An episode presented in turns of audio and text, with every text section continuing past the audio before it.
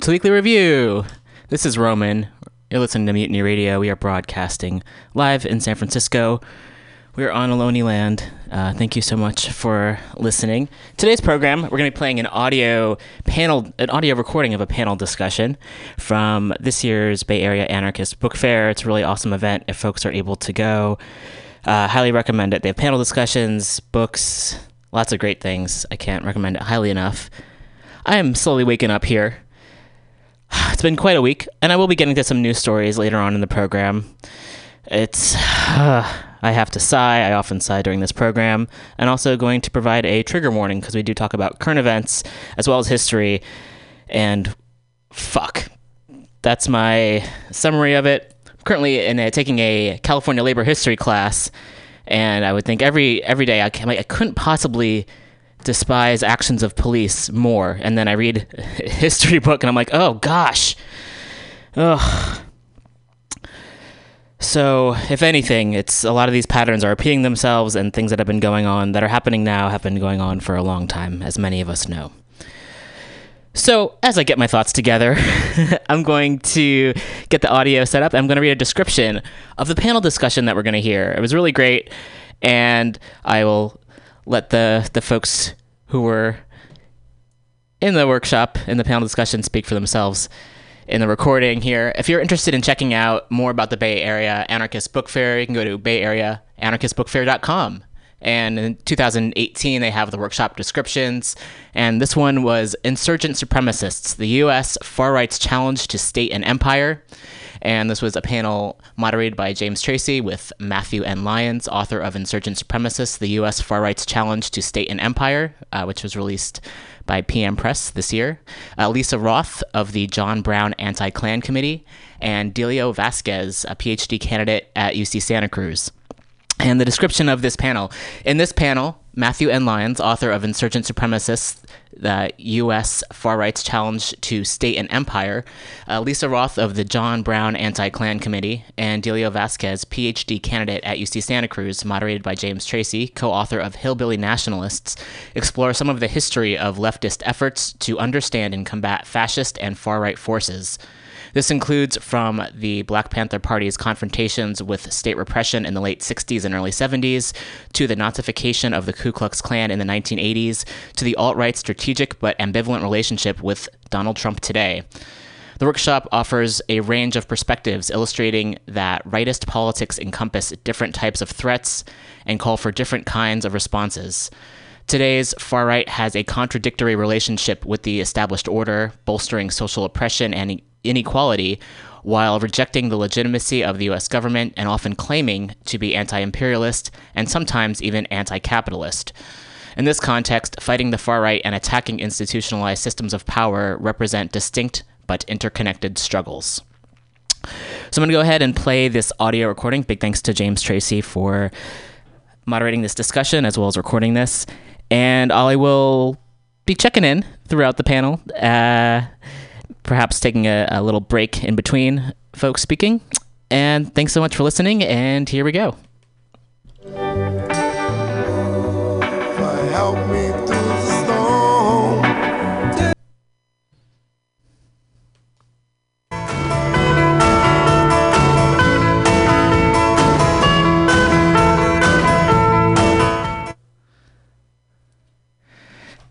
And it would help if I played the correct track, would it not?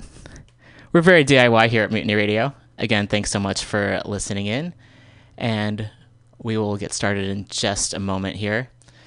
Thanks again so much for listening. Ah. okay. So, just bear with me one moment. Get this all ready to go.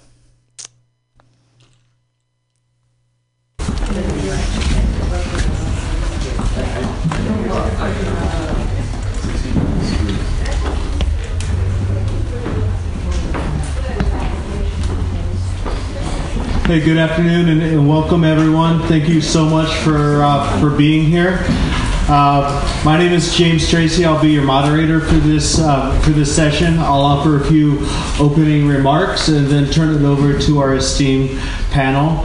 Uh, we are gathered here today uh, to explore a lot of the themes in this fantastic new book, Insurgent Sem- Supremacists The U.S. Uh, Far Right's Challenge to State and Empire by uh, Matthew Lyons, uh, two people over uh, to, my, to my right.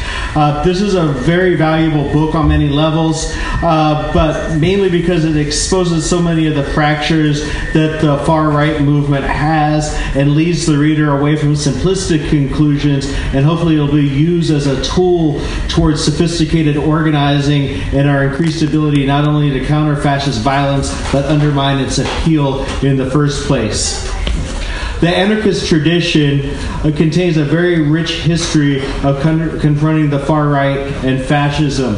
We claim uh, claim in this history uh, the Rash organization, the radic- radical anarchist skinhead um, group you know, coming out of Chicago and Brooklyn, uh, anti-racist uh, action, of course, was not just anarchists, but uh, play, anarchists played a major role in Love, uh, Love and Rage.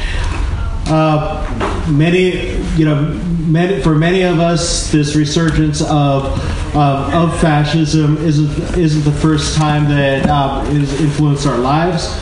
Our uh, communities have been targeted for racist violence, and uh, I personally have the experience of having of being part of a community that was targeted for recruitment in the 80s, uh, where I first met many people in the John Brown Anti-Klan Committee when the, the White Aryan Resistance and other assorted boneheads uh, tried to uh, do something called Aryan Woodstock in the little nether netherworld between Vallejo and Napa.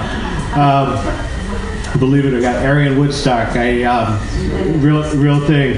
And for, for many people who come from the anti-authoritarian political tradition, many of our ideas about fascism and uh, the role of the state comes out of our readings of the of the Spanish Civil War.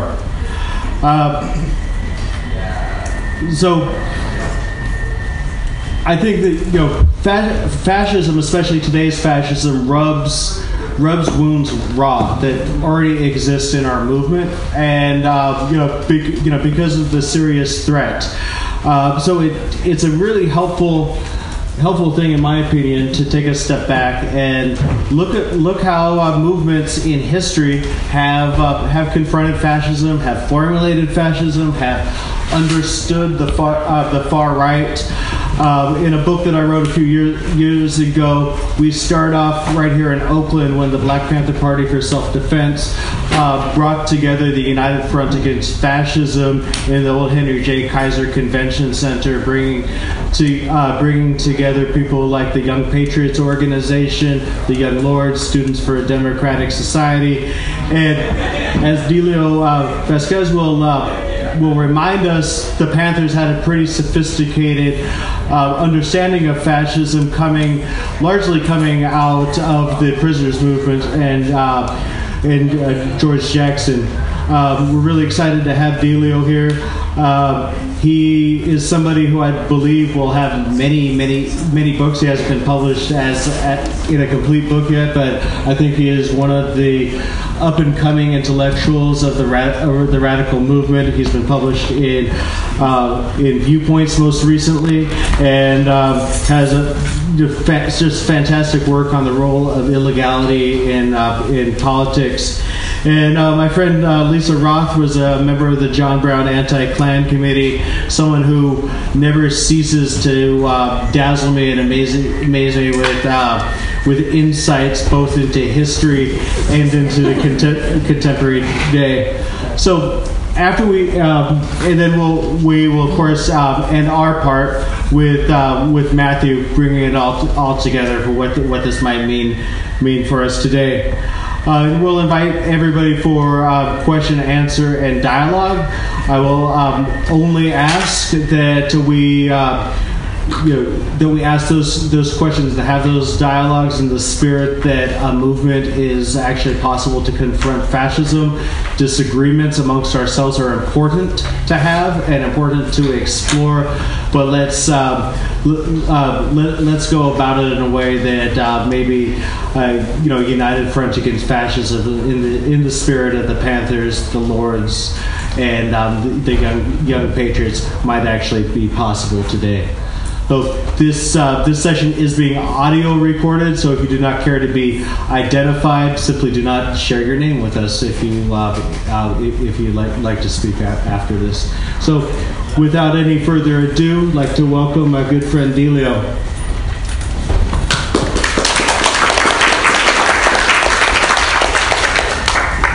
Uh, first of all, I say that it's, uh, it's amazing to be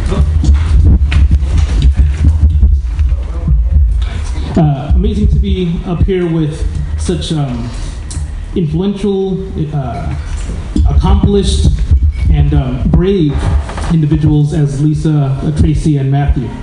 Uh, so I'll be speaking pretty briefly on the Black Panther Party's take on fascism, you know, in the 60s and 70s, specifically through three primary topics: fascism and police, fascism and politics, and fascism and genocide.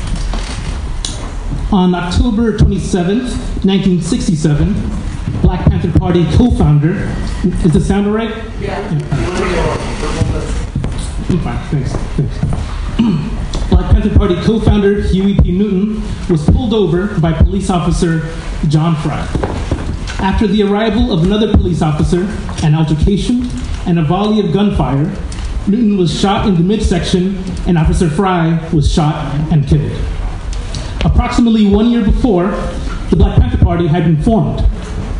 Approximately a year and a half before, Officer Frey joined the Oakland Police Force. In that short time, Frey had developed a reputation as a virulent racist. In a prior trial, Alfred Dunning, a black man and accountant, testified that Frey had racially harassed him during a traffic accident. When Dunning complained that Frey was acting like the Gestapo, Frey loosened his holster, put his hand on his gun, and said, I am the Gestapo, and ordered Dunning to his car. For the Black Panther Party, uh, they use the term fascism to refer to the police and the military in light of the inseparable relationship between American capitalism, or capitalism generally, and American racism. In 1969, they called for a revolutionary conference for a united front against fascism. For them, the signs of fascism could be seen in the increasing militarization of police and National Guardsmen. As history has shown us, however, it is impossible to fight fascism, an ideology which is grounded in popular and mass appeal, as a minority of the population. This reason, the Black Panther Party distinguished between what they called their party line and their mass line. According to their party line, the membership of the party would be exclusive to black people, as they maintained that it was necessary to organize the black community internally first. At the same time, according to their mass line, the Black Panther Party would ally with anyone who would ally with them, coherent with a revolutionary nationalist and later internationalist ideology. Uh, that is, the, uh, the Panthers um, thought that in order to liberate themselves as black people, they had to ally themselves with all other oppressed people globally. To this end, the Black Panther Party established a number of national committees to combat fascism. Under the umbrella of the Black Panther Party, membership in these chapters made it possible for allies, white and otherwise, to organize and support the building of the revolution directly. By 1970, there were 18 such chapters in the country. For perpetually imprisoned Black Panther Party field marshal and political theorist George Jackson, fascism was not something of the future, but a fact of the present. This is a fact, of course, concealed by prisons in particular, which hide away the millions that are criminalized and discarded in the wake of the, of the operation of the state. In a political manual published after his death, Blood in My Eye, which I would recommend everyone to read, George Jackson wrote, There must be a collective redirection of the old guard, the factory and union worker, with a campus activist who can counter the ill effects of fascism at the training site, the, the, university, and with the lumpen proletariat intellectuals. Uh, lumpen proletariat is uh, basically refers to the unemployed or criminal class that, for Marx, uh, uh, is like typically counter-revolutionary or sells out the revolution relative to the working class.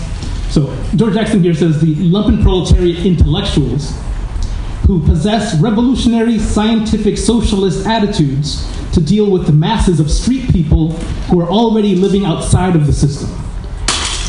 They must work together, uh, sorry, they, they must work toward developing the unity of the pamphlet and the silenced pistol. Black, brown, and white are all victims together. At the end of this massive collective struggle, we will uncover our new man, or human, if, if we will, uh, quoting, uh, of course, Jackson still, the unpredictable culmination of the revolutionary process. In the last couple of years, right, people uh, from a variety of walks of life have found themselves in the streets in violent clashes with another set of people who have increasingly identified themselves uh, with a political project aimed at consolidating power and resources around a white nation around American citizenship, and around patriarchal domination, around a supposedly better time in the past. We have observed, however, that what often starts as a shouting match between 300 liberals or leftists and 50 white supremacists has more often than not ended up as a clash between 300 civilians and 200 armed police. As people are brought out into the streets over and over again, they find themselves increasingly, or they find increasingly, that their bones are broken, that their bodies are confined, caged, and that their loved ones are killed not by the racists who volunteered to be there, but by the professionals paid by the state to be there. The Black Panther Party's emphasis on understanding the relationship between fascism and police in particular resonates. Uh, I'm going to now quote just a little bit from a movie review that um, was written on uh, Sorry to Bother You, right? Uh, by Robin D.G. Kelley, who's a black Marxist historian based out of UCLA, I think. Um, quote, we confuse conform and catharsis for revolution. it is easy to see self styled white nationalists as our primary threat, and chasing Klansmen and Nazis out of town makes us feel good. It is not that white nationalists are harmless, but they constitute a threat only insofar as they are sanctioned by a state that is far more dangerous to our lives and well being. We die more often at the hands of cops, good cops, than by Nazis and Klansmen. And we die in prisons. And we die by gunfire at the hands of acquaintances, loved ones, and by random acts of violence. And we die slowly from being poor, from lack of health care, from self medication, from the water we drink, the food we eat, and the air we breathe. The more dangerous forces are often the ones that look friendliest. Uh, so uh, while uh, Huey P. Newton uh, was still in prison, uh, expanding on the writings of uh, Mao Zedong, he wrote, Politics is war without bloodshed. War is politics with bloodshed. When the peaceful means of politics are exhausted and the people do not get what they want, politics is continued. Usually, this ends up in physical conflict, which is called war and is also political. So, of course, uh, the thinking here being that the law uh, hides the reality of the everyday violence of the state. the Black Panther Party sought to address this perpetual war through their 10 point program, of course, uh, famously. Newton said, A 10 point program is not revolutionary in itself, nor is it reformist. It is a survival program. We, the people, are threatened with genocide because racism and fascism are rampant in this country and throughout the world. And the ruling circle in North America is responsible. We intend to change all of that, and in order to change it, there must be a total transformation. But until we can achieve that total transformation, we must exist. So, while members of the Black Panther Party on the East Coast and in the Midwest uh, took up arms to combat those that they saw as the frontline so, uh, foot soldiers of fascism in the present, for Newton and Panthers on the West Coast, organizing against genocide meant building independent, anti capitalist institutions, centers of power, and ways to sustain the people, and black people in particular, against both violent attacks and the government's bureaucratic abandonment. Uh, yeah, period. Uh, I'll end with a George Jackson quote uh, from the same book, uh, again, Blood and Eye. Settle your quarrels, come together, understand the reality of our situa- situation, understand that fascism is already here, that people are already dying who could be saved, that generations more will die or live poor, butchered half lives if you fail to act. Do what must be done, discover your humanity and your love in revolution. Pass on the torch, join us, give up your life for the people.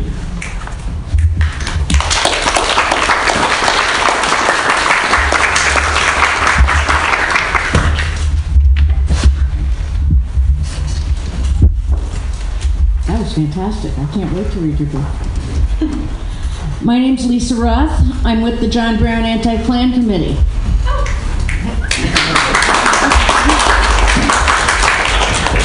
Thank you so much for inviting us to speak at this august occasion, and thank you to my distinguished colleagues for being on this panel.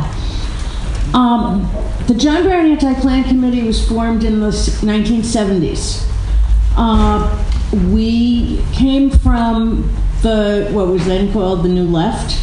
We were part of the New Left that was the anti-imperialist left, which is to say that where most of our friends and colleagues and forebears looked at the situation in the United States and said that the primary contradiction was the class struggle. We looked at the United States and we saw a prison house of nations. That unlike England or other colonial powers that had their colonies overseas, sometimes settler colonies like South Africa or Israel. Um, other times um, that in the United States, the colonies that were owned, controlled, and oppressed by the United States were inside the borders of the United States. The Black Nation, Native American nations, Mexicano and Chicano, and Puerto Rican nations. And as a result of that perspective, we and other people, the anti imperialist movement at that point was broad. It included the Weather Underground, Prairie Fire Organizing Committee, May 19th Communist Organization, and other organizations throughout the United States. Our perspective was that as white anti imperialists, if we wanted to fight U.S. imperialism, our primary responsibility was to fight white supremacy in all its forms prisons, police, Ku Klux Klan, fascist movements, immigration, and we still hold those principles today. And sadly, all of the things that were needed then are still needed today, some would say now more than ever. So, the Anti Klan Committee, we worked closely with the New York Panthers and later supported the Black Liberation Army. As a result of that work, we found ourselves inv- involved with doing prison work because many of the Black Panthers that had been our friends, colleagues, and comrades in the 60s and early 70s were then in prison in the New York State prison system and around the country.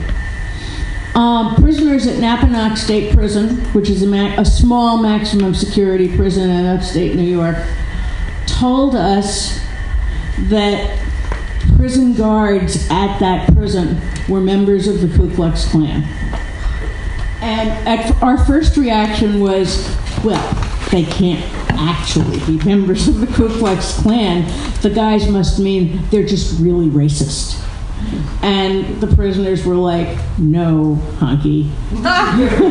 we mean they're members of the Ku Klux Klan. And so they asked us to drive to Albany, um, the New York State Capitol, where you could get and the where you could look at the incorporation papers of various organizations and do the research and see what we could find out. And of course, since this predated the internet, that meant driving to Albany and looking at the actual documents. And indeed, the guy who was the head of the New York State Prisoners Union was the guy who was named on the New York State Ku Klux Klan incorporation papers as registered in Albany, New York. And hence, a bunch of people who had been involved in prison work in New York City became the John Brown Anti Klan Committee. Um, and our, our work against the Klan in the prisons led us to learn very quickly that the Klan was all over the Northeast, um, particularly organizing in places where the military industrial complex, in its literal form, like um, the shipyards, uh, Smith and Wesson has their main factory in Connecticut. Uh, so this was not abstract to us. This became very real. The Klan was organizing on the streets of Meriden, Connecticut. They did a robed Klan march in the 1970s, and we mobilized against it. One of the things that we learned from our work and our, our commitment to direct action against the Klan was that traditionally the Klan in the United States was very rah rah, all American, apple pie, white supremacy, and initially, like in World War II, had not supported organizations like the Nazis. And that in the period between the end of World War II to the beginning of the 1980s, Nazis, and I know you're going to talk about this, this is one of your areas, um, identified that they felt like the Klan should be part of their movement. Um, much to the way we might look at other leftists or other progressives and think, we need to reach out to these people. There's absolutely no reason why we shouldn't be in the same movement. So the Nazis implemented a strategy to organize the Ku Klux Klan and to build what we and John Brown came to call and think of as the Nazified Klan. And they made their, I guess, big splash, you would call it, or at Greensboro in 1979 when they killed five anti-Klan activists at an anti-Klan protest. Following Greensboro, they spread around the country and they identified not, they identified skinheads as and other white supremacists as people that they would like to organize. So, as James mentioned, they they started organizing in the youth and punk movements of the 1980s and 90s. And in San Francisco, we in the John Brown Anti Klan Committee mobilized, we worked with anti racist skinheads, but also to fight Nazi skinheads. And they were, they were also organizing amongst the religious right. Um, the the creationists, uh, what are they called? Evangelical Christians. No, no, I meant the people who. No, no, no. I, I meant in terms of like the political movement that identifies black people as mud people. Christian identity, right. Um, that one of the things that's existed in our country is many venues and strains for white supremacists to flourish all throughout history. And the Nazified Klan made every effort, one of the, one of the most successful historically, in bringing all those strains together. So they could recognize that Christian identity people were not likely to be Nazi skinheads, although Nazi skinheads embraced Christian identity beliefs. And they made a big effort to organize inside of prisons, in the streets, in the religious movements, um, the patriot movements, the you know people who want to graze their cattle on federal land. Um, they built the Aryan nations in prisons. So they these movements have been developing, I would say, nonstop since the creation of this country. They haven't always looked the same, but they've always been here, and white supremacists have always had a venue in which to mobilize other white supremacists. And as a result, we believe it's always been our responsibility and still the responsibility of progressive and anti racist whites to fight white supremacy as our primary task. Not to say our only task. Um, I mean, I've worked on the Dyke March for years. It's not anti Klan stuff, isn't the only thing I think about. But we do believe that it's the primary thing in the sense, and by primary I mean when we crack this, we'll make some significant headway. And until we crack this, we won't make significant headway. To that end, well, I have a lot of things I'd love to say, but I'm going to try to wrap up. Um, you know, the, the neo Nazis organized Aryan Woodstock here in um, Napa in eight, 1989. Uh, and one of the things, as part of building a, a mass movement, this was very important to us to have a direct confrontation. Um, I mean, we, we weren't able to have a direct conf- confrontation because they did it on private property. But mobilizing people like James um, to take a stand against this activity happening was one of the things that we did, and ultimately we organized about 5,000 people to go to a protest in Napa on the day of Aryan Woodstock. We went to speak at the Napa City Council meeting where we urged the council to take a position and not allow the neo Nazis to have Aryan Woodstock. We did this not because we believed for a minute that the council would really do it, but because we wanted to raise the issue of free speech as a false issue. Something that we here in the East Bay are plagued with as recently as a couple of weeks ago. Uh, and to try to get the city council to take a position. We knew that they couldn't stop it. It was on this guy's private property. And it was a way for us to meet the local people um, who wanted to take a position against this. We felt that it was very important, and we still feel the public organizing against white supremacy is critical to building a mass movement. That people have to learn that it's good to take a stand, that it's okay to take a stand, and that it it's both risky and that there's safety in numbers. One of the things we did was we um, we organized campaigns to paint out racist graffiti around San Francisco. Partly we wanted to do that because we thought painting out racist graffiti would be a good thing, but partly because we wanted to make help people become comfortable with taking illegal action. Um, and to take a, to take to do an action that was basically pretty low risk. I mean, who doesn't want to paint out racist graffiti, right? Who's going to argue with that? But was technically illegal, and that we felt like it was important both to paint out the racist graffiti and then paint anti-racist graffiti, which was also illegal. Um, but that these were part of building a mass movement so that the next time we asked somebody to do something that was a little more illegal, like have a direct confrontation with racists, people would feel more comfortable. None of us are born feeling comfortable with this kind of direct action. And everything in our society points to and pressures people to believe that voting, for example, is the only way to make social change, um, when in fact history has shown us just the opposite. Um, no significant social change has come from voting alone.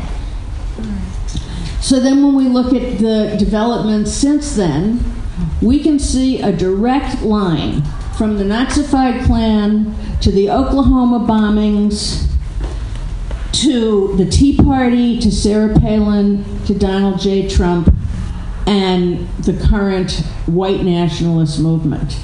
These things are not just new, weird phenomena that have cropped up. They have a long history, but we have a long history too. And we're still about building a mass anti fascist, anti white supremacist movement, and look forward to working with all of you to make that happen.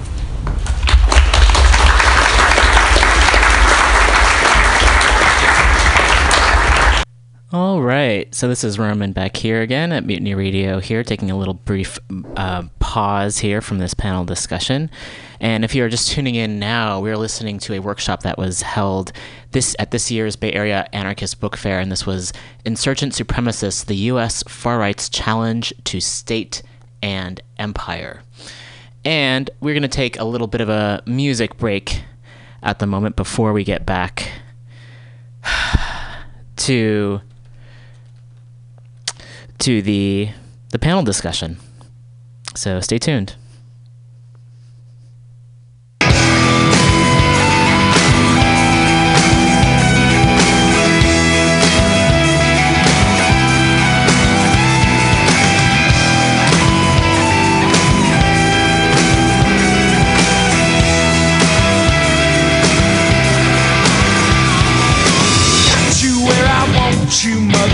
Got your.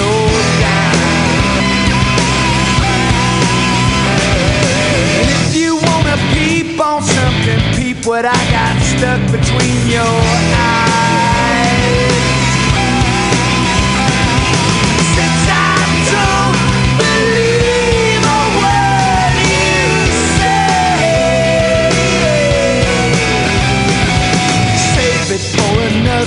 baby brother. Swallow time to pay.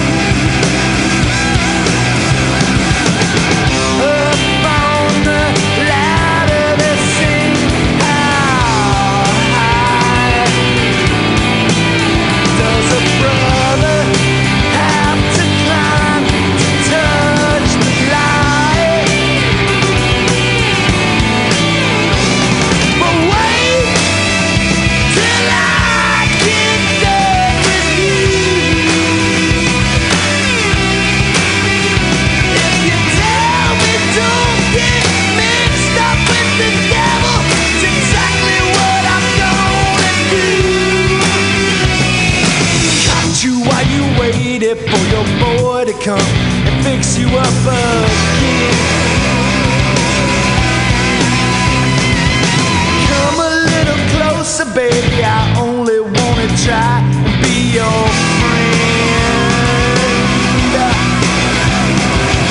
Since I ain't got nothing left to lose, got you where I want you, motherfucker. Don't you try to move.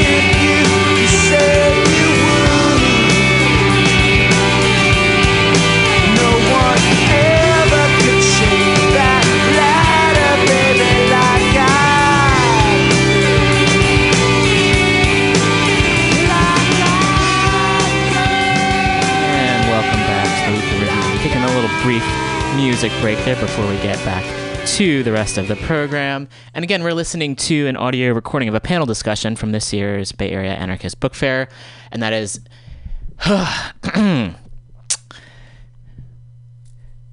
Insurgent Supremacists, the U.S. Far Right's Challenge to State and Empire. So we've heard so far from Delio Vasquez and Lisa Roth. And coming up next, we're going to hear from Matthew N. Lyons, who is the author of Insurgent Supremacists, the U.S. Far Right's Challenge to State and Empire, which was released this year uh, from PM Press. And again, if you like, if you'd like to find more information, um, check out Bay Area Anarchist Book Fair.com. You're listening to the weekly review, and back to the rest of the program.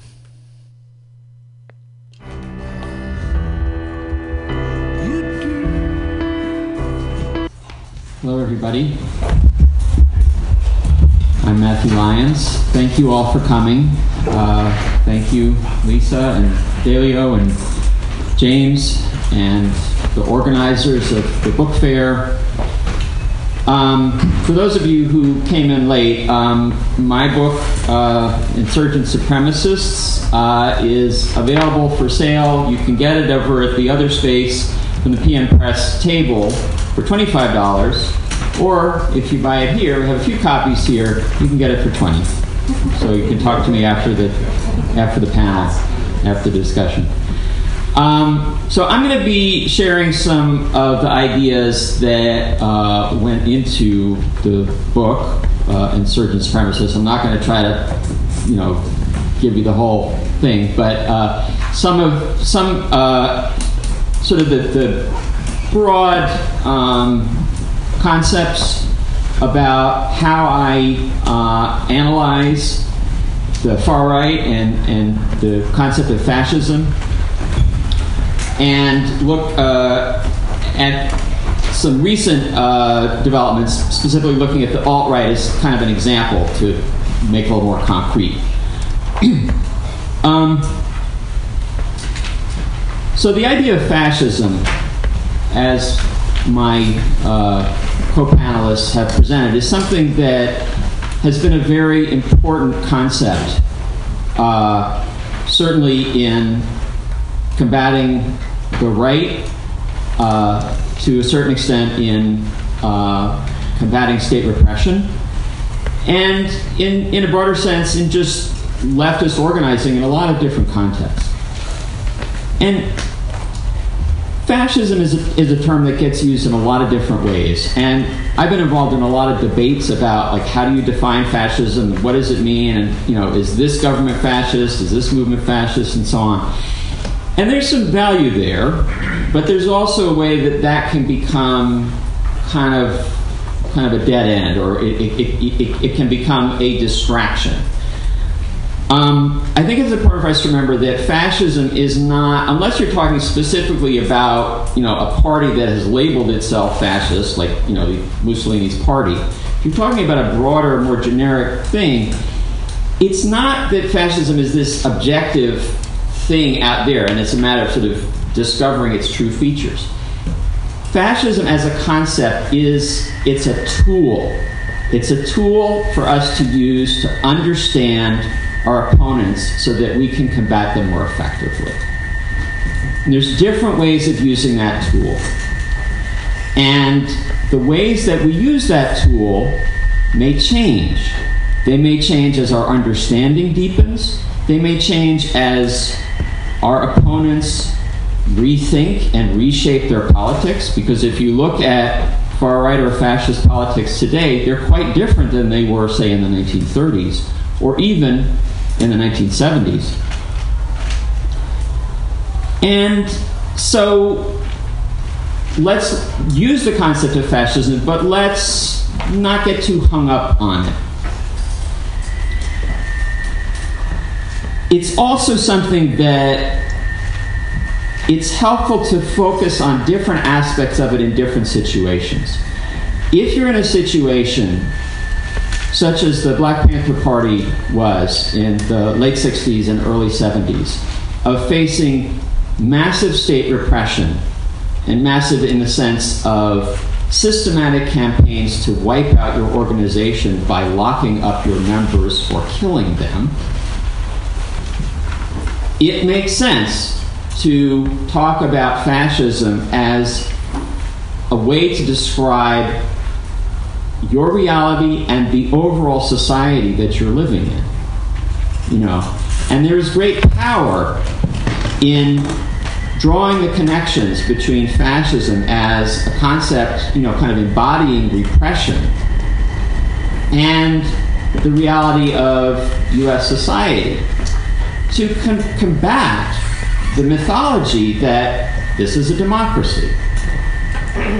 Because the reality that so many people experience and have experienced since this country was founded has not been democracy. It's been the opposite of democracy. So that's, that's an important piece of it. But I think it's important not to end there. And looking at some of the history that, that Lisa laid out, um, if you look at the, the, the, what she was talking about, the Nazification of the Klan and the, the kind of convergence of these uh, white supremacist forces that had been separate and had been at odds with each other. And then in the late 70s and, and then in the, in the 80s really started to come together and, and synthesize their, their, their ideologies and their strategies. Um, one of the things that involved was a real profound shift in how they related to the United States, the, the, the, the established order in this country. Um, Lisa mentioned the Greensboro Massacre in 1979, which was, was probably the first moment when there was this active um, convergence of you know, Nazis and Klansmen in, in an active way. That operation, that murderous operation in Greensboro, was organized with the participation and active help of a agent of the U.S. Bureau of Alcohol, Tobacco, and Firearms who was working undercover with one of the Nazi groups, and a um, an informer for the local police who had also been an informer for the FBI. So it was among other things, a dramatic and horrific example of state government collusion and and active participation in white supremacist and fascist violence.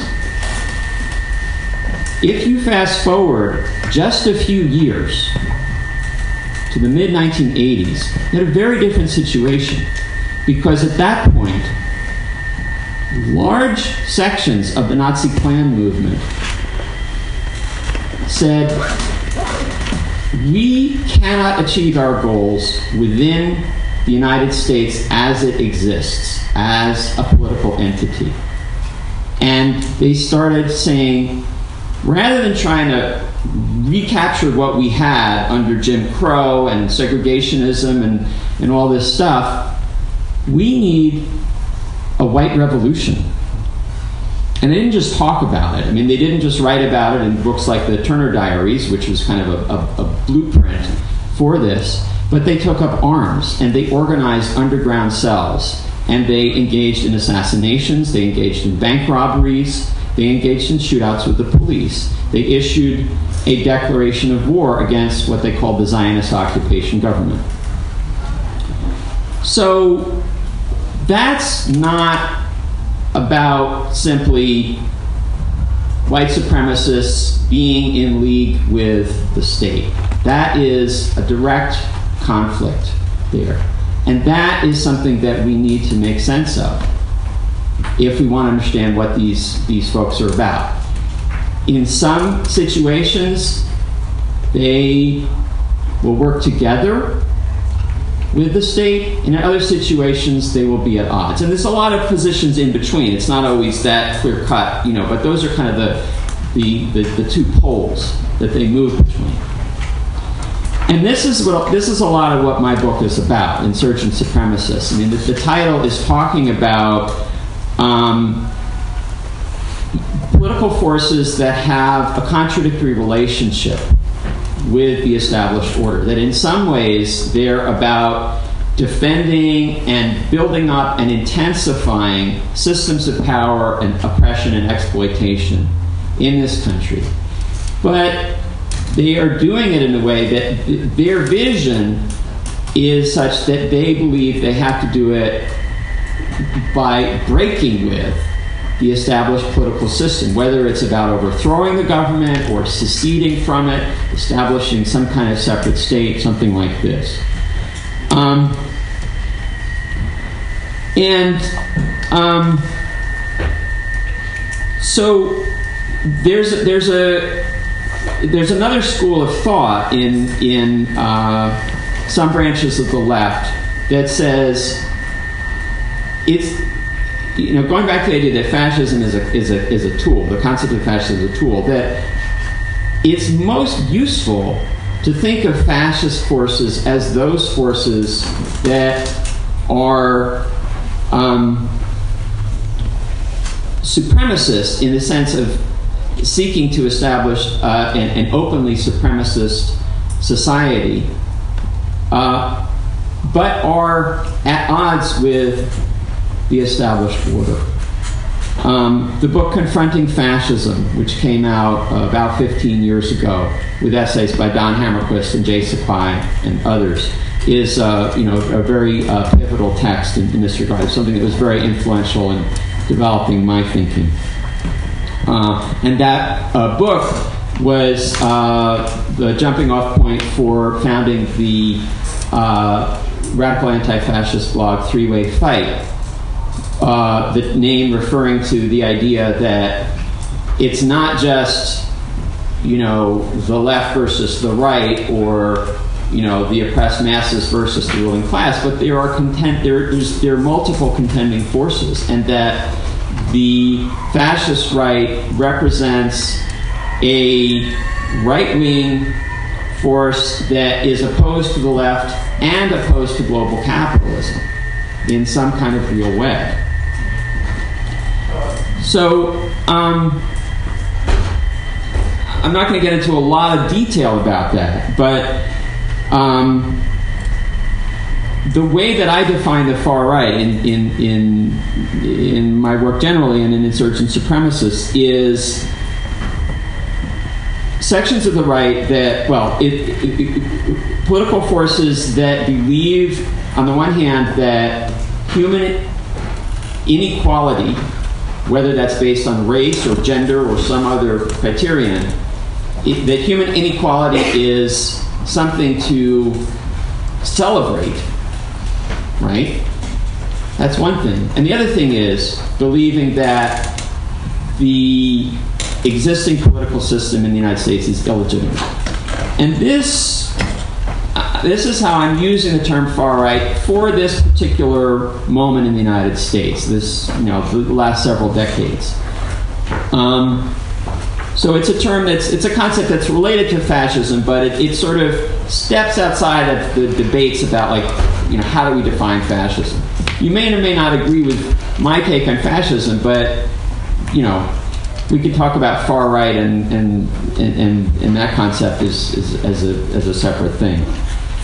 Um, and far right, defined in this way, includes various different ideological strains. It it includes white nationalists, certainly, who you know the descendants of the Nazi Klan forces of the 70s and 80s, who talk about you know at this this point the main term they use is a white ethno state you know, and they really mean a separate state. They, they, um, that is, uh, in my book, what sets white nationalism per se apart from other forms of white supremacist ideology that want to make change within the existing framework. Okay? But there are other versions of uh, far right politics as well that are uh, based in, in some cases on religion, you know, there's a whole section of the Christian right that wants to establish a full scale theocracy. There are uh, sections of the Patriot movement that disavow the legitimacy of the U.S. government, and you know they um, often put just the, the, greatest emphasis on individual property rights as sort of that's their be all and end all. So there's various different versions that this can take. Yeah. Um, are any of these sectors not white supremacists as well? Um, I would say there are some, generally speaking, they promote um, white supremacy in the broad sense, but they don't necessarily put race at the center. They don't necessarily say that race is the core issue for them. And there are some forces, far right forces, that um, promote um, I would, what I would call more sophisticated kinds of racist ideologies, such as colorblindness, where they may say, we don't see color, you know? And, you know, as in society at large, what that generally means is, you know, we are going to deny the reality of systemic racial oppression and thereby protect it. But it also means, in practice, that they'll allow, you know, a few people of color to, to be part of their organization as long as they kind of go along with this. So you do see that in sections of the far right. Um, yeah. So um, what I wanted to um, just say a little bit about um, to kind of spell this out a little bit more is you know, when I when I say that the far right is at odds with the established order, what does that mean? I mean, what what's the conflict there? Is it really? Is it just rhetoric? Is it just sort of a means to kind of exploit people's frustration with the powers that be? Sometimes. I mean, that's part of it. But I do think there's some real conflict there. I mean, if you advocate a white-only society, or if you advocate a theocracy. Um, that used to be something that was much more compatible with what global capitalism would be comfortable with. Nowadays, you know, multinational corporations, their vision for how society should be organized, it, it's kind of at odds with that. I mean, they they are very much about making use of um, social hierarchies in terms of race and ethnicity and nationality and gender and all different kinds of things. But they don't want to be limited by those. You know? They want the ability to move labor around across international borders. They want the ability to move capital around across international borders. They want the ability to send the U.S. military out to defend their interests in, you know, any place in the in the, the globe that that uh, it, it is, you know, strategically useful to do so. And all of these are things that are at odds with what far right forces call for. So those are real conflicts. They're not necessarily insurmountable. It doesn't mean that they will necessarily fight to the death, but but they're but they're genuine conflicts. It's not just about words. Um, so the last thing I want to do is just talk a little bit about the alt right uh, as a, as a kind of concrete example, um, and it, it's it, the alt right is I would say the the newest major branch of the far right to emerge in this country. I mean, it's it's something that its origins go back to around eight ten years ago when Richard Spencer started using the term and founded the uh, online journal AlternativeRight.com, and that kind of crystallized a whole um, convergence of various um, dissident forces within within the right in this country, most of which initially were outside of the Nazi Klan movement per se. They were white supremacists, generally speaking. They were authoritarian, certainly, but it was a slightly different version of that. Um, so some of the things that I think are distinctive about the alt right as it's developed. I mean, certainly. Um, it, it, the internet focus. I mean, this was the first far right movement and, and, one of the first political movements in this country that had, you know, took shape primarily online, not particularly through member organizations or physical um, events, and uh, made very skillful use of. Um, the internet in terms of clever political memes and also uh, very coordinated uh, attack campaigns against their opponents. Um, the alt right is, um, at this point, initially there was some diversity around its ideology, but at this point is pretty solidly white nationalist in the sense that white, you know, a white ethno state or some version of that is central to what they're about. It's also uh, a movement that has um, placed special emphasis on gender politics and has promoted an especially virulent version of misogyny. I mean, all of these forces, you know, all of these far right groups are male supremacist in one version or another.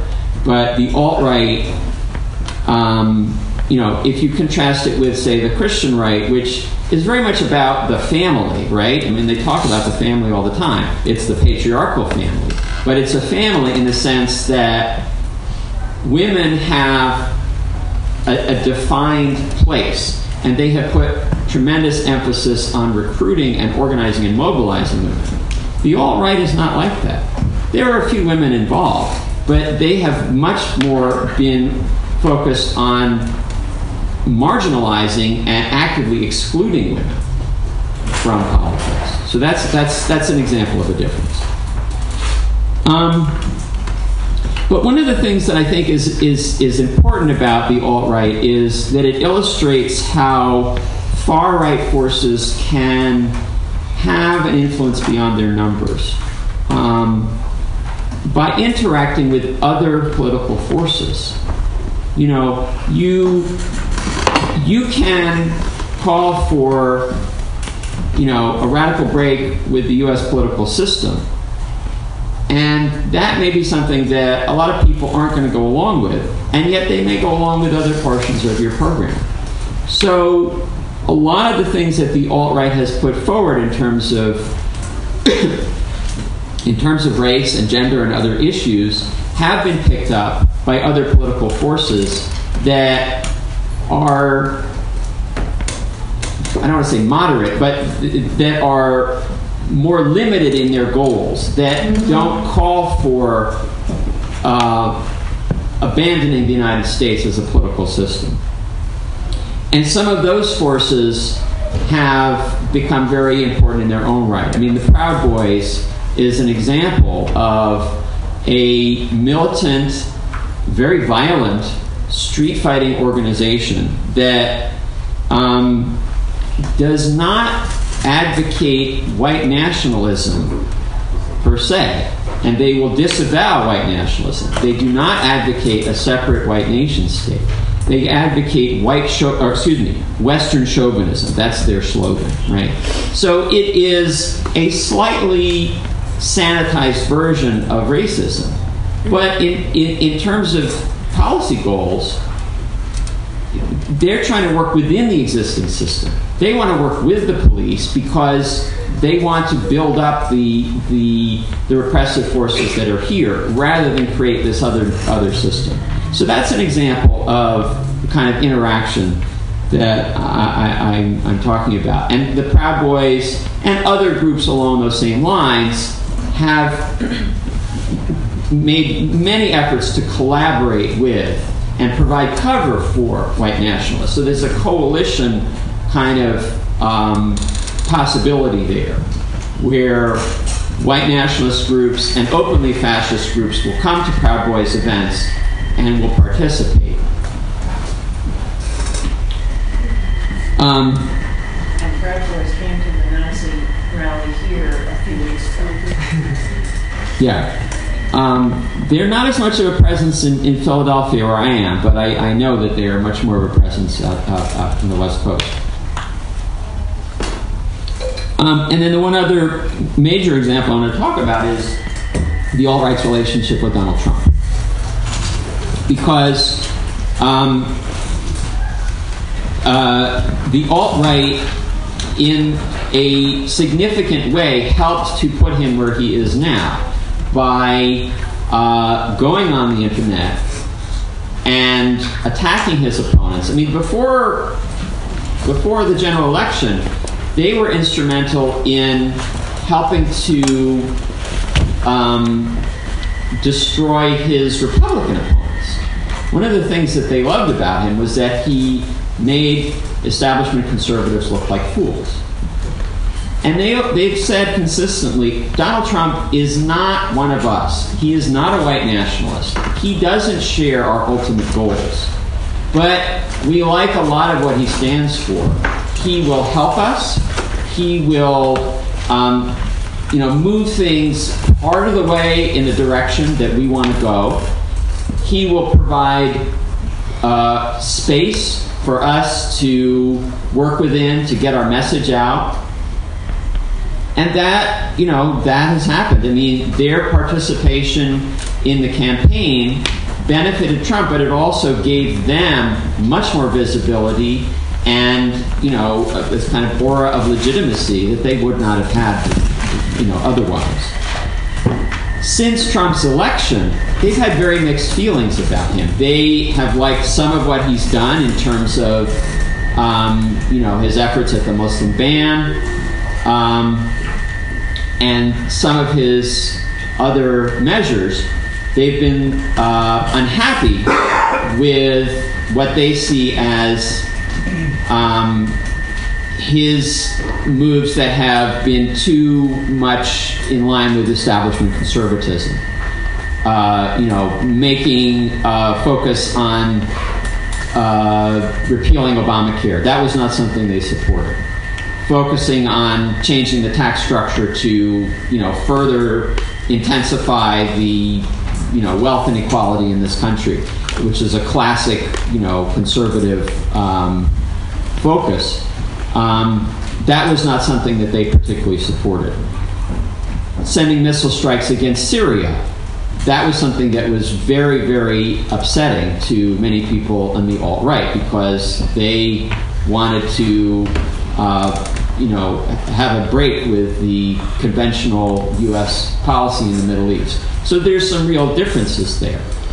Um, but it illustrates the way that you can have um, a complicated but mutually beneficial relationship between far rightists and um, uh, other branches of the right. In this case, those who are, you know, at the top of power.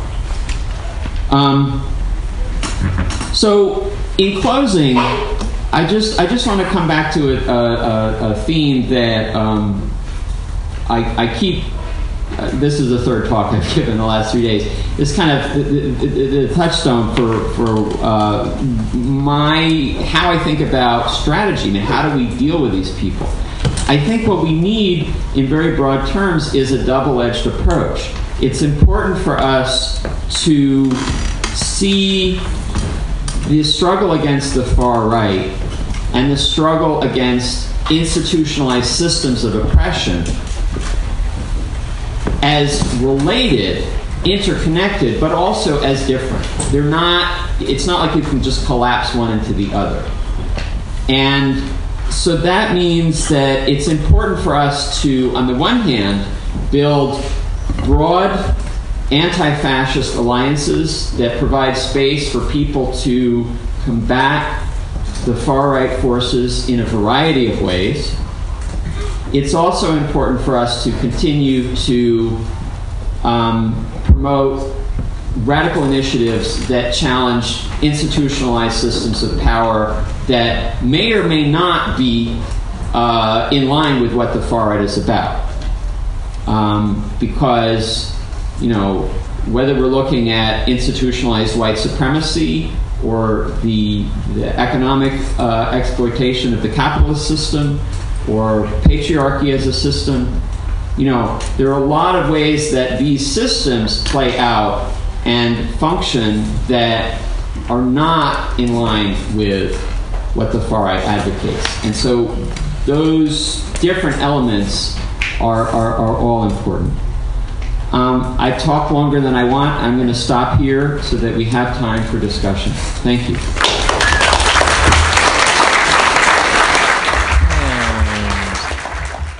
Welcome back. I don't know why I say welcome back because no one's gone anywhere. However, uh, this is Roman here, taking a bit of a break from this panel discussion that we've been playing from this year's Bay Area Anarchist Book Fair. We're going to take a little bit of a music break, and then we'll be back with the Q&A segment of the panel discussion. Again, thanks to all the folks on the panel for speaking and sharing all this information. I am always really grateful to learn about history, radical history, things that not only were not taught to us, um, but were hidden and were whitewashed. And there's so much every day just learning about a lot of the, the patterns of things that we see now that have been going on for a really long time and things that were either not talked about in schools, certainly twisted in terms of news coverage, oftentimes the opposite. That was one piece in the in one of the books that uh, I'm reading for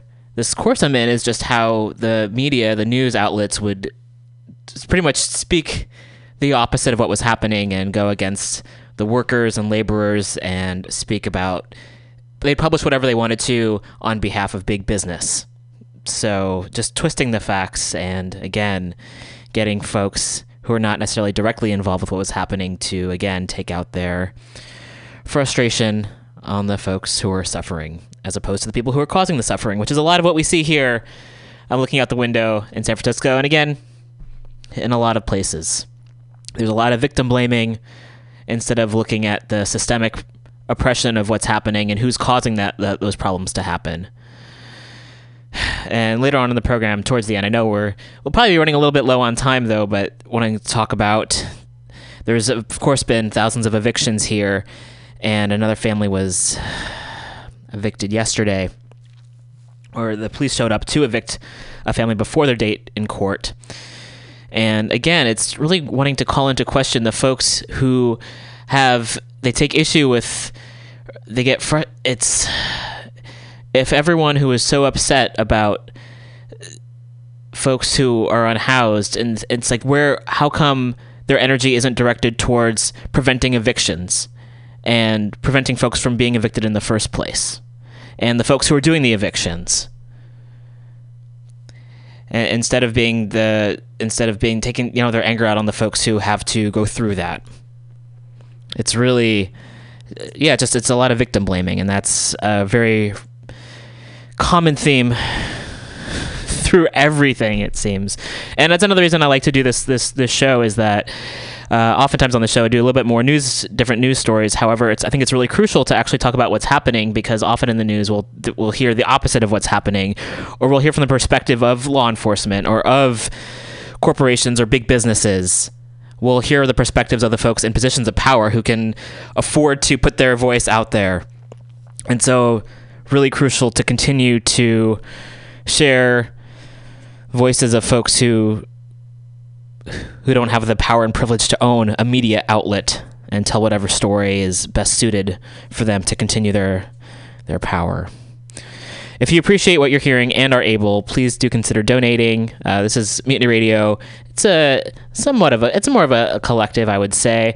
We all volunteer our time here to provide programming, free speech programming here. There's comedy, there's news, music, spoken word, all types of shows. Uh, Labor and Love is a great show. There's uh, Women's Magazine, which is coming up next. There's Common Thread Collective. There's so many great programs here on on the on the station. If you're interested in supporting the station and or like a program of your own, we have open spots available. Check out mutinyradio.fm. Also, if you'd like to particularly support, particularly support, I had extra coffee this morning. Maybe that's it. I'm going to slow down a minute. If you would like to support this program in particular, there's a Patreon account that we have set up. Patreon.com forward slash weekly rev. Big thanks to Nick Nelson for being and Michael Ravinsky for being their two newest donors. Thank you very much. Happy to I'm happy to volunteer my time to do this. And the funds that we get go to renting the space here and anything to compensate for time too. Also, should be compensated for labor, of course. So if you're able to donate, even a dollar a month would be greatly appreciated. Uh, thank you so much, and thanks to all the listeners. Been doing the show now for almost five years, and it's changed and it's shifted a lot, and I've learned so much. And every every week I come here when I le- read stories, hear uh, panel discussions like this, when I talk with people, there's just so much to learn. And I get that it's scary and it's frustrating and it's sad and it's maddening and enraging. And I don't even have enough words. I'm sure there would be if I was more well, well read to describe all of the feelings that we have just with what's going on, what we witness, what we hear people go through, and also historically what's been happening. And at the same time, it, unless we can acknowledge what, what's happening, then there's no way to really change things. So again, thanks to everyone who's been affiliated with this show, who's contributed in any amount, the folks who listen, and then the so many folks out there working to create the world that we deserve to live in. So thanks everyone for that. I just went off there and wasn't quite anticipating it. So here we're gonna play a, a song from Victor Jara, who I only heard about very recently, within the last few months. and after this song, we will get back to the Q and A segment of the panel discussion from this year's 2018. This year's 2018. That's what I'm saying. In case you're listening to this podcast down the road, 2018 Anarchist Book Fair here in the Bay Area. So after this, yeah, you got it. Stay tuned. Naranjita, naranjita, porque llora, porque tengo que. Anoche pasó mi novio, no me quiso dar los pañuelos de mi novio, no se llaman coja, se llaman agüita de sangre de mi corazón.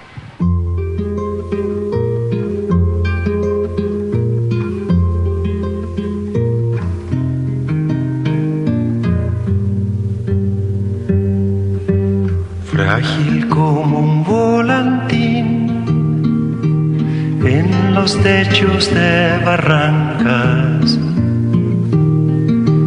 Jugaba el niño Luchín con sus manitos moradas, con la pelota de trapo, con el gato y con el perro. el caballo lo miraba. En el agua de sus ojos se bañaba el verde claro. Gateaba su cortedad con el potito embarrado, con la pelota de trapo, con el gato y con el perro. El caballo lo miraba.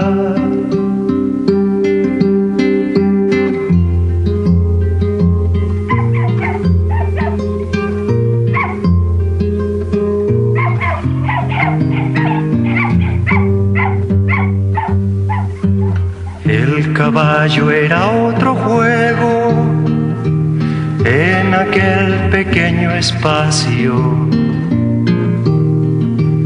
Y al animal parecía le gustaba ese trabajo con la pelota de trapo, con el gato y con el perro y con Luchito mojado.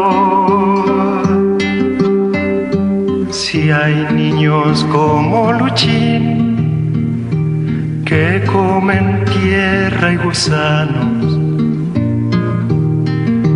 abramos todas las jaulas pa' que vuelen como pájaros con la pelota de trapo, con el gato y con el perro, y también con el caballo.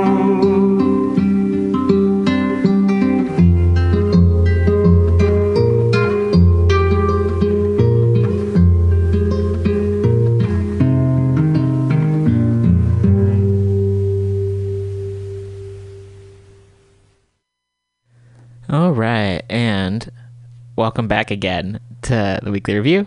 And now we're going to play the Q&A segment for the panel discussion of insurgent supremacists. So before we get to question and answer and discussion, I'll just remind you that uh, books don't sell themselves. Uh, ser- ser- seriously, uh, you know, there's a um, there's a quote I think it was Kenneth Patchen or uh, Rexroth, one of them, that said, "Those who profess a love of books but never buy anyone are cheap sons of bitches." Uh, please. Um, Please buy books so we can have uh, have, have more titles like this uh, come out in in the in the future. So, um, Thank you very much to the panelists. Give them a round of applause.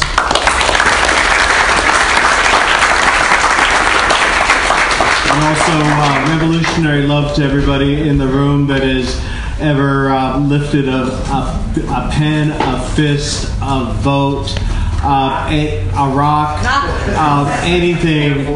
Uh, we make the road by walking together, and uh, so so let's get get down to it. Who, who who has a question? Please please direct your questions as much as possible to one of the panelists. I'll go over there, and then you. I'll walk up. Okay. It's easier to hear. Um, I, I swear this is a question, but I do want to push back a little bit that uh, the far right helped propel Trump. It was actually white suburbanites mostly who came out for Trump. And so how do we push back against white nationalism um, or sort of sort of ordinary fascism that's very it's very it's very embedded into the American system of propelling this kind of naked racism forward. How do we push back on that as sort of anti-racist organizers? Because I think that what's missing from this discussion is that the alt-right is a very specific thing, but it's a very ordinary racism that we need to be organizing against. And I think that we need to address that uh, as anti-racist activism. So I, I want to hear everyone's opinions on that. Um, Who would like to take that? Well, I think, I think you're right. Um, I don't think it's a contradiction to say that the alt-right helped propel Trump and that regular white people brought him over the finish line. uh, both things, i to me, it's not an and or, Yeah. it's a both and. Um, and as a result, his president, I mean, not a day goes by since the day he came down the escalator when racism doesn't spew from his mouth, right? And that has empowered the alt right um, and all the white supremacists, those who identify as alt right and those who don't. I mean, we could have hours of discussion just discussing all those things. Um, but it's also empowered every form of racism and white supremacy and misogyny and gender bias and on and on and on. So I think it, that says to me that we have millions of opportunities to take anti-racist positions. You know, and at one moment like now, that primarily might reflect itself in fighting what ICE is doing and imprisoning children and the prison industrial complex running its machine with ICE prisons, or it might mean fighting the Nazis that showed up in Berkeley a few short weeks ago. Um, and it was great that so many people came out. And it's also, it strikes me as an ongoing problem that now Berkeley has set the model for defending the right of Nazis to speak at great financial um, expense to the city and arresting the anti. The only people that got arrested that day were anti Nazis. Um, you among them. Yeah. Here, here. Um, So, I mean, talk about fascism and the development of issues in terms of the state and military power to defend white supremacy. We're seeing it right now. And we're going to have to come up with creative ways that I don't think we've yet come up with, and I include myself in that. Um, new ways to figure this out because it obviously us having a protest where all the leadership gets arrested in one part of town and the Nazis having a fully protected demonstration in another part of town is not really a viable scenario. We can't just now that we know that this is what's going to happen. Um, you know, it's not what happened last year, but it is what happened now. Now that we know that this is what's going to happen, we have to come up with some new strategies. I don't have the answer, but I think you're absolutely right to be raising the question. Good. You want to say something? Sure. If you want to tell a long cord. I don't think the chord's that that. Uh, but, but why don't we just turn over the mic to you and we'll project more? Yeah, maybe people could line up. Yeah. Yeah, that'd be great. Or just you. This is not such a big room. Just talk. Some, some of us are hearing here. Okay, Yeah. sorry. So, um, my question was a bit of a, it is a little bit of a pushback, but it is still a question, and anyone can feel free. Pushback is okay too. It's all right. We're fine with Yes, pushback. dis- disagreement is okay. Right. So what I was going to say is that in my experience with organizing, because I've largely been in New York City organizing a Maoist collective, is that when it comes down to really successful. when it comes down to the condemnation of the left that I hear people, and when I say people, I mean like everyday people, is that there's been a problem of overemphasis, but then a lack of solidarity, and something um, that I felt like you were kind of dancing around, but that I've experienced in my day to day life with this is that the alt right, or whether it's the militia movement or these far right movements, not so much the white supremacist, white nationalists, is that they've up, they've taken up an almost kind of radical solidarity when it comes to like the veterans and taking advantage of the fact that there's a lack of veterans health care, a lack of veterans ability to re-enter society, and then that these alt-right movements provide them that family and community that they feel like society has shunned them from. And like another example of this to, for the overemphasis is like when I've talked, spoken to African Americans in my community, and they've had a nervousness about doing political action.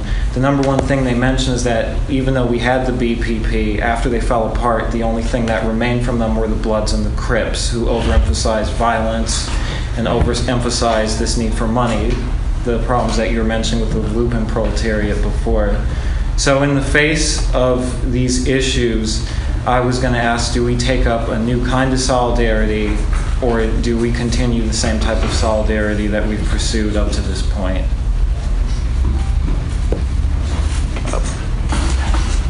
Um, uh, I'm not fully sure I understand your question. Are you asking about whether the left should try to actively appeal to uh, basically um, marginalized ex military? Basically, are like other elements of society which say they're marginalized and then it's questionable, but the alt right is saying, yeah, you are like marginalized and we're going to take up your issues. If I could talk, a little- I mean, you brought up several really good points. Um, and want the mic? Sure. Uh, you brought brought up several several good points, and I'm not going to be able to an- answer them or respond to all of them. But the role around veterans historically, if you look going back to the 1930s, after one of the you know the, the bonus march, uh, one of the most uh, significant uh, you know occupations uh, uh, where black and white uh, returning service people from World War One veteran occupied Washington D.C. together to demand the bonus that was uh, guaranteed to them because was the middle of the Great Depression. It was, you know, it shows how how the you know the terrain of protest around these things can be really contested because, in one hand, it was one of, it was a breakthrough, right? It was a very progressive breakthrough of having of having this happen. But the right at the time identified the power of veterans as a possibility, reached out to Smedley Butler, the uh, the general, and asked him to lead a coup against Roosevelt, right? Which which which never happened, uh, obvious, obviously. Then we see the same, uh, you know, in the 60s and 70s with folks coming back from uh, from Vietnam, we see the same contested territory for um, you know we have massive amounts of Iraq veterans against the war, the movements uh, in that we see in the movie Sir No Sir, fantastic uh, documentary, all of the, rising up angry out of Chicago, but we also see the right going for, for the exact, exact same base. So this may be simplistic, but from an organizing perspective, if it's organized territory, I mean, if it's contested territory, let's let's go have a contest and um, and try try to organize a base out out in front out in front of them. Any other responses? Said it better than I could. Okay, thank you. Anybody else want to come up? How about some women? Yeah. Um, Merck. Okay. Alyssa, I'll, I'll get to you. Come, come, come on up. No, no. You, yeah, come on up. You'll have a. Yeah, definitely. Gender's balance is very important towards building a movement. Oh, and also height equity. Height balance. Right. I sympathize. Yeah. Um, I think one of the things that's also been missing in this conversation is that to separate out and say this is the alt right and these are these and these are the contradictions misses the normalization of fascism that these groups actually have. And that you can have fascism, and I agree with you completely that to like nitpick what is fascism, you know, and does it have this element and does it have that element is not the point. And I always like to talk about democratic fascism, like we have democratic fascism, which is you have this veneer of democracy, which isn't really true, but people really believe that it's true. They do. And yet, underneath, you have this fascism. And I think the thing about the alt right and fascists and Nazis and all this stuff is that steadily they have normalized something that would have been anathema 50 years ago. And based on the history of white supremacy and I would say male supremacy in the US. So, how do you look at that and how do you look at, like, we do have a white supremacist, alt right fascist in the White House, backed up by a, a lot of people. And how do you look at the impact of the alt right and where do you think it's going in terms of that?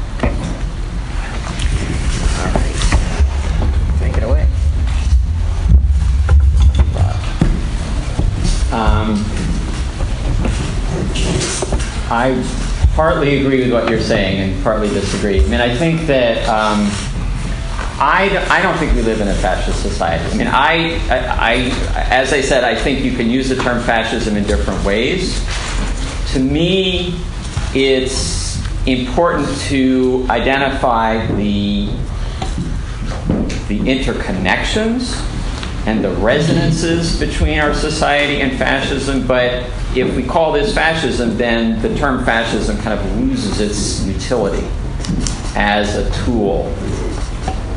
Um, I, I, I think of you know our society and our political system as it's a mix of repression and openness, of authoritarianism and pluralism. And that mix plays itself out in a lot of different ways depending on where you are in the society in terms of you know your position and you know what you know your economic situation and you know what your skin color is and you know just a lot of things that will uh, influence you know the parameters and the forces that are constraining you. Um, it also varies over time you know there are times where this country has been much more politically uh, uh, repressive than others. Um, it is not um, moving in a positive direction, certainly, but I don't think that we would be holding this discussion here if we lived under a full scale dictatorship. Right? We would have to take a lot more intensive security measures than have been taken.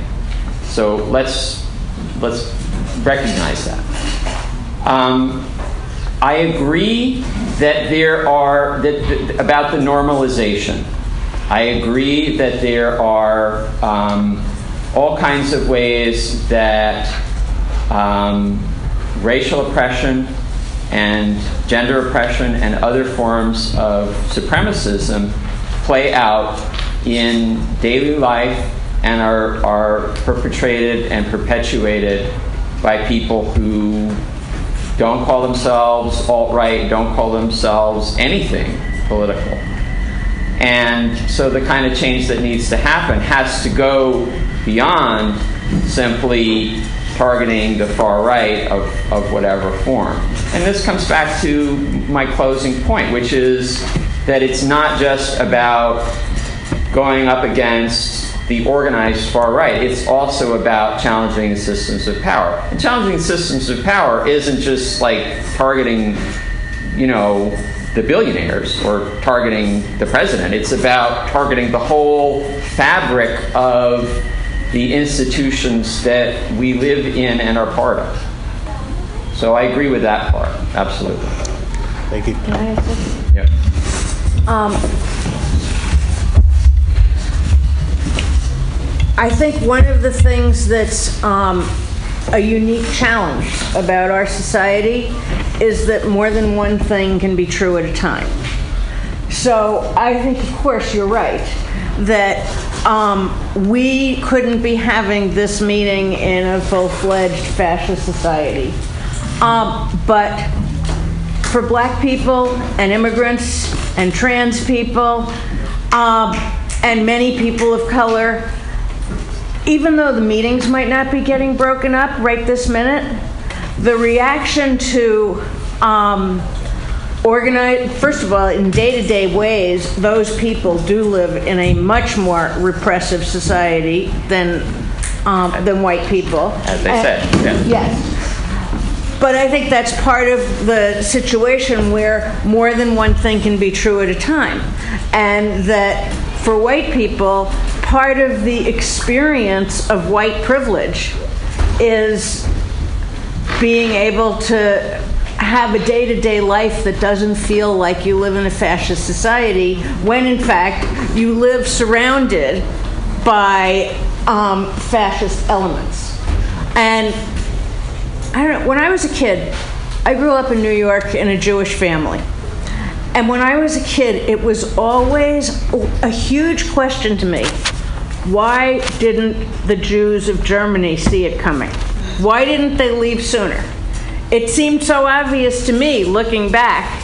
Um, and I mean, this, and now I'm sitting here and I'm thinking, is it happening?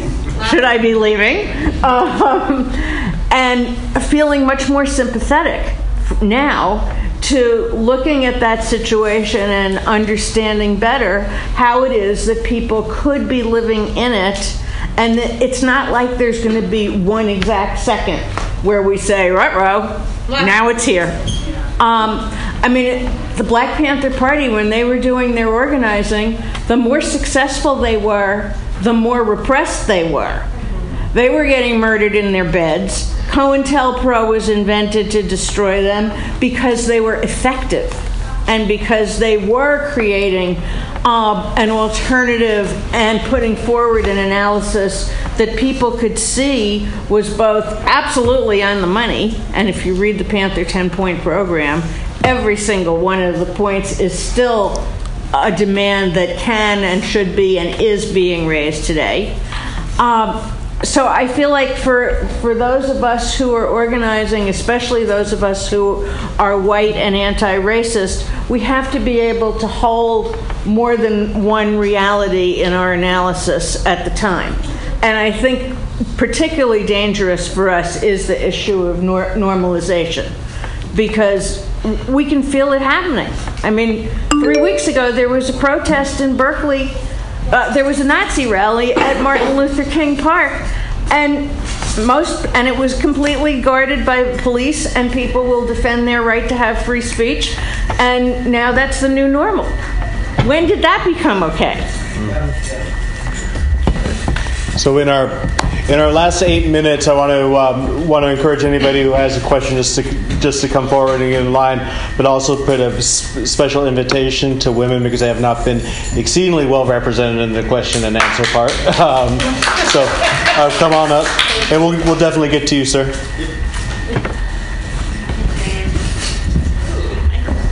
Ooh, microphone scary. Uh, so my question is about what you're saying about um, like more sanitized versions of white supremacy, and so ways in which uh, people of color can also uphold alt-right and fascist and white supremacist views. And so I guess I wanted to just like name a few examples and kind of like see how people like want to reconcile them. So um, I was a student at the University of Washington when an East Asian person, an East Asian fascist, shot a white passing IWW medic on our Mm. campus. Um, and I think that both the anti fascist community and the university community didn't know how to reconcile that reality. And then another example, also from Seattle, is like um, there was a Proud Boys um, rally against Sharia law, and there were all these masked up anti fascists beating on this um, half black Proud Boy. And then when he went to the media, all he could say, all he would say to them was, "Do I look like a white supremacist to you?" And so I think that there's like these moments where there's like extreme cases of violence perpetuated by people of color, and that we as like a community of anti-fascists don't know how to deal with those, and thus maybe they go unaddressed. So I was wondering if you have any thoughts on that. Anybody who wants to take that one? You? go for that one Um, what you were saying. Thank you. That that was very um, uh, important uh, comment, and um, I think.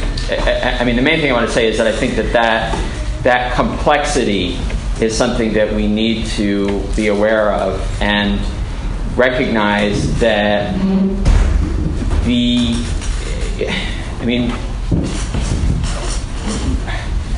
far right politics and white supremacist politics take different forms, and they, they can take forms that are um, that don't fit preconceptions.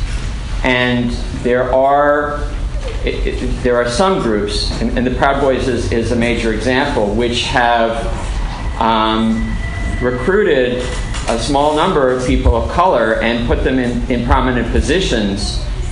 Um, in large part in order to kind of deflect charges of, of racism. And so it's important for us to look beyond just the sort of standard notions about what white supremacy looks like. And, and, and also just recognize that, that there are differences there, that it's that, that um, there, there are, you know, that people of color who are recruited into those organizations, you know, they're they're choosing to play that role, um, and it's something that just calls on us to um, look beyond just the the standard old notions about how racial politics works. I just I just think that there are ways that white supremacy can can function it, it can can can develop in more sophisticated forms that um, I feel like I'm repeating myself, but but um, I just think that's that's important. I don't know if anybody has. Yeah. Yeah, so th- thanks again for uh, these tough questions. Um, I have kind of two ways to think about it. I'm thinking through right now. One, the, the Panthers encountered this kind of thing. They, um, well, on the East Coast, those Panthers that engaged in guerrilla activities and uh, particularly engaged in, uh, in combat with police, uh, some of whom were black, um, then found themselves accused by the, in the media. So the Panthers were accused of being racist because they would sometimes go after black police officers, right? Um, so it, I imagine that this is probably not new or not any newer than uh, to- racial tokenization, right? Um, for me, when you get to these kind of blurry contexts, I try to just think in terms of, right, rather than thinking that a person's politics is what they think or say, their views, their ideas, I think a person's politics are their actions. So, um, uh, yeah. Awesome. Yeah, I mean, so uh, it's easy to get caught up in the symbols, representation, what someone seems to be based on what they look like, what they say, as opposed to looking at what is, what is this person actually doing? What is this group doing? Uh, how are they acquiring power for themselves or taking, away, taking it away from others? And I think from there we can try to maybe ass- we can assess uh, what side they're on. Thank you for being so patient. Thank you guys for coming today. Um, All right. So uh, that was Insurgent Supremacists, the U.S. Far Right's Challenge to State and Empire. It was a panel discussion from this year's Bay Area Anarchist Book Fair. Unfortunately, we have to cut it a bit short as we are wrapping up the program. And coming up next at 2 p.m. will be Women's Magazine with Global Val. I did want to get to a few news stories. I would, I'd rather not because the news is depressing. However, uh, gotta talk about things that are happening. So I'll do a very brief rundown. And again, I want to encourage folks to research this for yourselves. Talk to folks about it. Um, there's definitely different news organizations that have more independent news coverage. So please do check those those out. The, the Intercept is one. Democracy Now. Uh, it's going down. There's a few different organizations out there that do provide independent journalism. So I want to encourage folks to take a look at these. Uh, so from the San Francisco Examiner, uh, this happened just Wednesday of this week. Uh, Equipto, who's a rapper and an activist, was arrested by the police after he was filming them. A young uh, black youth was um, being beaten by police officers, and Equipto began to record them, and then the police arrested him. He has since been released, and there is a big protest outside the Mission police station. And for more information on that, if you go to the SF Examiner, they have an article that came out um, in the last couple days that has much more information about that, and that was published by Laura Waxmann, and it came out two days ago with more information about that. Also, it's been about a year since the hur- since Hurricane Maria in Puerto Rico, and the the death count is two thousand nine hundred seventy five people, and the president is denying that that happened. So there's that. Uh, Democracy Now! also has some more information on that. Uh, for folks who are following the prison strike, and if you're not following it, follow it. It started on August 21st and was supposed to go till September 9th. However, there's still folks taking action. And if you'd like to hear more information about that and or ways that you can be effective, there's also like phone zaps that are happening. There are letter writing campaigns. There's a lot that you can do. Uh, please do check out incarceratedworkers.org for updates and as well as different ways to do outreach for folks. There's also blackandpink.org is a organization that helps connect folks with LGBTQ folks who are incarcerated. Um, in Ireland, don't talk about Ireland too much on this program. However, earlier this year they decided to finally make abortion legal. And also, recently, they're going to make it free. They're going to have free abortion. So that should happen everywhere, obviously, and free birth control and sex education. That's a no brainer. However, speaking it aloud, planting some seeds. uh, so ICE are still kidnapping children. And one of the government officials said that they have a, a, number count, which is 1488, which is apparently a white nationalist number. And many folks are calling attention to this, saying that they are doing the dog whistling, they're doing the signaling of their white nationalist agenda. So that's something to look out for, as if we didn't already know that folks who are fucking kidnapping children are evil. There's that as well. Uh, McDonald's employees are protesting sexual harassment. There's a lot of stories about that if you want to look for that online, find more information about that as well. Democrats, some of my least favorite. I, I, mean, I dislike most political parties. Democrats have unanimously approved a military budget increase. All of them. And folks have been protesting Code Pink, as well as many other activists have been protesting. Uh, if you want to, if you go to Code Pink, you could type in that information. They've been protesting, and I'm gonna. That's when I lose it. I fucking lose it. There's money for war, but not for healthcare or housing or food or education or things that people actually need funding for. That's frustrating. How do we reverse it? Thank you to all the folks out there who are protesting. Uh, John Burge is a guy I never had heard of, and he was a police commander in Chicago who was accused of torturing people for decades. He died at 70. So, bye. Kavanaugh, this fucker who's gonna try to get into the Supreme Court, has been accused of rape, and many people are trying to get him.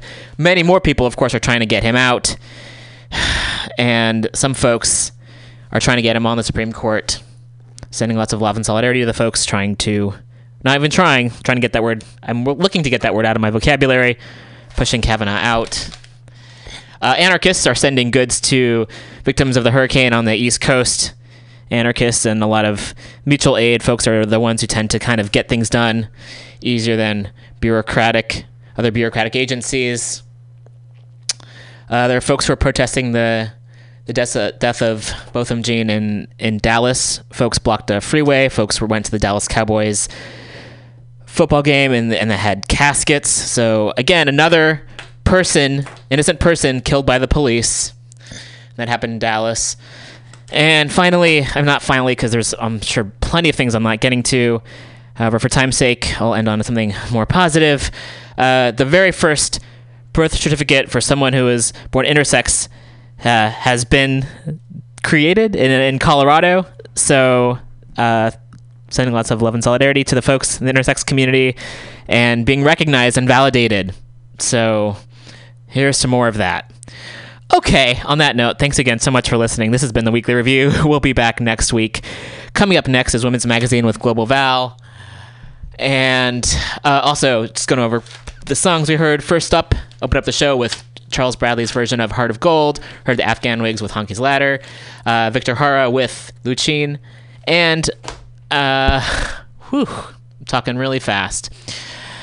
How about some Bread and Roses by Joan Baez? I think that's a good thing to end on.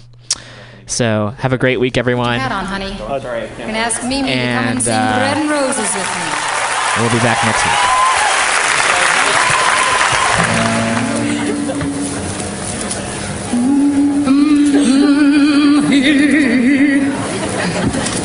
As we go marching, marching in the beauty of the day, a million darkened kitchens, a thousand mill lofts gray, are touched with all the radiance that a sudden sun discloses. For the people hear us singing, bread and roses, bread and roses. As we go marching, marching, we battle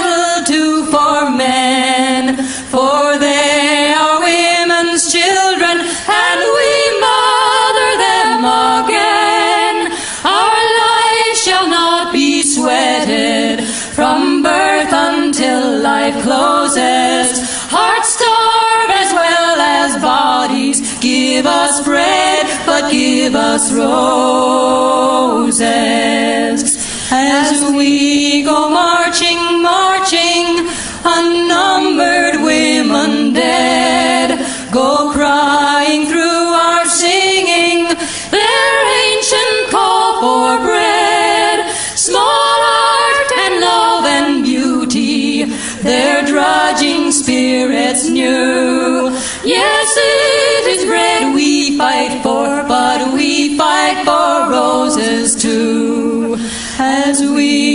marching, marching, we bring the greater days. The rising of the women means the rising of the race. No more the drudge and idler tend that toil where one reposes, but a sharing of life's glories, bread and roses.